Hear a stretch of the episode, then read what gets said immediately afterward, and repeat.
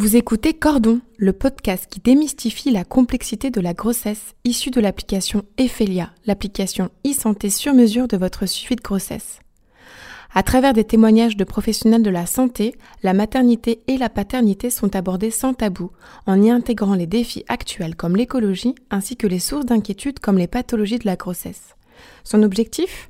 Vous rassurer toutes et tous grâce à des échanges d'experts et vous apporter, quelles que soient vos interrogations, les clés et réponses pour bien vivre cette incroyable aventure. Alors inspirez, expirez et écoutez Cordon. Positif, positif, positif. Je suis enceinte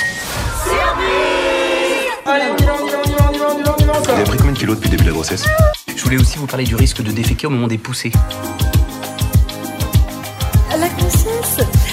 C'est comme une gastro qui dure 9 mois. Il faut chercher une profession pour être proche des gens, pour les aider. Allez, on continue, on continue, on continue, on continue. C'est un garçon. Bonjour à tous et bienvenue dans un nouvel épisode de notre podcast Cordon, dans lequel nous accueillons aujourd'hui Amandine, chirurgien dentiste depuis 10 ans.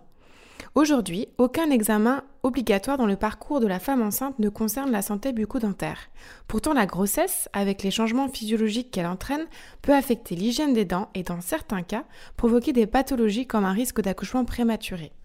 Avec Amandine, nous allons chasser ensemble la peur de consulter pour ses dents quand on est enceinte. Bonjour Amandine. Bonjour Juliette. Merci d'avoir accepté notre invitation.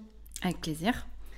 Euh, actuellement, une consultation de bilan bucco-dentaire est proposée aux femmes enceintes à partir du quatrième mois de grossesse et jusqu'au douzième jour après l'accouchement. Alors en quoi celle-ci consiste-t-elle? Alors, c'est une consultation qui permet de prendre en charge de façon plus précoce les soins dentaires chez la femme enceinte et permet une sensibilisation à l'hygiène bucco-dentaire de la maman et du futur bébé.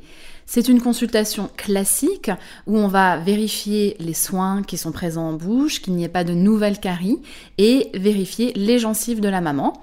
Et puis à la fin, on donnera des conseils pour la maman et le bébé. C'est une consultation prise en charge par la sécurité sociale. Tout à fait, elle est remboursée à 100% directement au praticien. C'est une consultation d'autant plus importante quand on sait que la grossesse apporte un certain nombre de modifications physiologiques euh, par rapport à la santé euh, bucco-dentaire, lesquelles principalement? Alors, principalement au niveau de la gencive. On en retrouve trois principales. La gingivite, qui va être une inflammation réversible de la gencive, avec un gonflement et un saignement plus ou moins important. On observe l'apparition à partir du deuxième mois de la grossesse, avec un pic au huitième mois, et elle disparaîtra après l'accouchement. Ensuite, on a l'épulie de grossesse, donc c'est une lésion euh, hyperplasique de la gencive au niveau des papilles incisives, au niveau du maxillaire, entre les deux incisives. On va avoir un gonflement qui peut être impressionnant, c'est tout à fait bénin et ça va disparaître après l'accouchement, voire l'allaitement. Et après, nous retrouvons la parodontite qui, elle, est plus importante. La parodontite est une gingivite non traitée qui va évoluer avec une inflammation de la gencive, mais aussi de l'os. À cause du placenta qui va sécréter des hormones, on va avoir une augmentation du nombre de bactéries en bouche et qui vont migrer pour euh, provoquer, dans certains cas, un accouchement prématuré. D'où l'importance, Amandine, de consulter au moment de la grossesse et de ne pas reporter ces soins qui pourraient en fait euh, euh, être, euh, être aggravés en cas d'infection et de douleur intense. Exactement, il vaut mieux prendre en charge un soin dès le début, quand il est tout petit, rien qu'au niveau de la taille de la carie et de la gestion de la douleur, plutôt que d'attendre, de repousser et que tout prenne de l'ampleur. Quand on regarde un petit peu les études, selon la Haute Autorité de Santé, 33 à 50% des adultes auraient une dent carriée à traiter au minimum. Comment l'expliquez-vous? C'est vraiment une absence déjà de prévention. En France, on est dans le curatif, on attend d'avoir mal pour se faire soigner. Pas trop la prévention. On avait des bilans bucco-dentaires avant pour les enfants, c'était à 6 ans, 12 ans et 18 ans. Aujourd'hui, on a rajouté des bilans à partir de 3 ans, toujours tous les 3 ans, jusqu'aux 24 ans. Ces rendez-vous permettent d'avoir un suivi plus régulier des patients, même s'il faut faire un contrôle tous les ans. Ensuite, on remarque aussi une prévalence importante des caries du fait de la malnutrition. on dirait de la malbouffe, les fast-foods, les sucreries, les boissons sucrées, tout ça euh, va envenimer le processus carieux. Cette appréhension de consulter pendant la grossesse peut être de la part des mamans, mais également des praticiens. Comment l'expliquez-vous?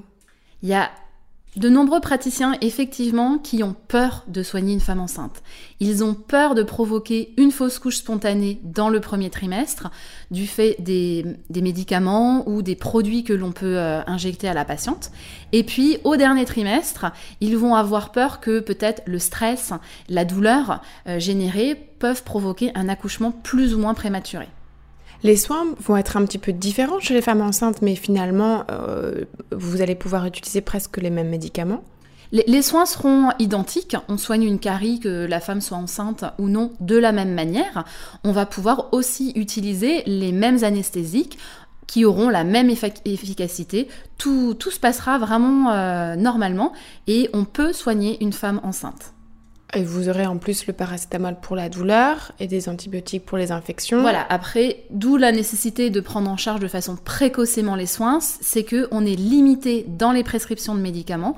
Donc, ne pas attendre trop longtemps d'avoir mal permet de ne pas avoir besoin de plus que du doliprane, du paracétamol. Donc, euh, comme on est limité à l'amoxicilline et au paracétamol, il faut vraiment faire les choses le plus tôt possible. Le plus tôt possible. On lit qu'il pourrait être normal de perdre des dents durant la grossesse puisque le fœtus puiserait du calcium dans les dents de la maman. Alors, j'en profite pour vous poser la question, cette pensée est-elle un mythe? À mon sens, oui. En fait, c'est pas directement ce processus-là qui va agir. La dent de la maman, c'est une dent adulte, elle est formée, elle est édifiée depuis très longtemps. Elle n'a plus besoin de calcium, de fluor. C'est pendant les phases d'édification petit que ça arrive. Une maman qui va perdre ses dents, entre guillemets, c'est quelqu'un qui avait déjà un terrain euh, prédisposant au carie. Une prévalence de mauvaises bactéries en bouche, mais euh, c'est pas, euh, c'est pas quelqu'un qui n'a jamais eu de problème dentaire dans sa vie qui d'un coup va perdre ses dents pendant la grossesse. C'est que vraiment il y avait un terrain prédisposant avant. Quelles sont les, vos recommandations et les conseils que vous donnez aux mamans D'une part, euh, pour prévenir les problèmes dentaires et des petites routines à adopter quotidiennement pour éviter ces caries? Alors, en premier lieu, une hygiène alimentaire équilibrée, saine, couplée à une hygiène dentaire. Rien ne peut vous arriver. Si on a un brossage matin et soir avec euh, une technique adéquate, voire même une brosse à dents électrique, on est tranquille. Une technique adéquate, c'est vraiment de la gencive au bas de la dent, bouche ouverte, voilà.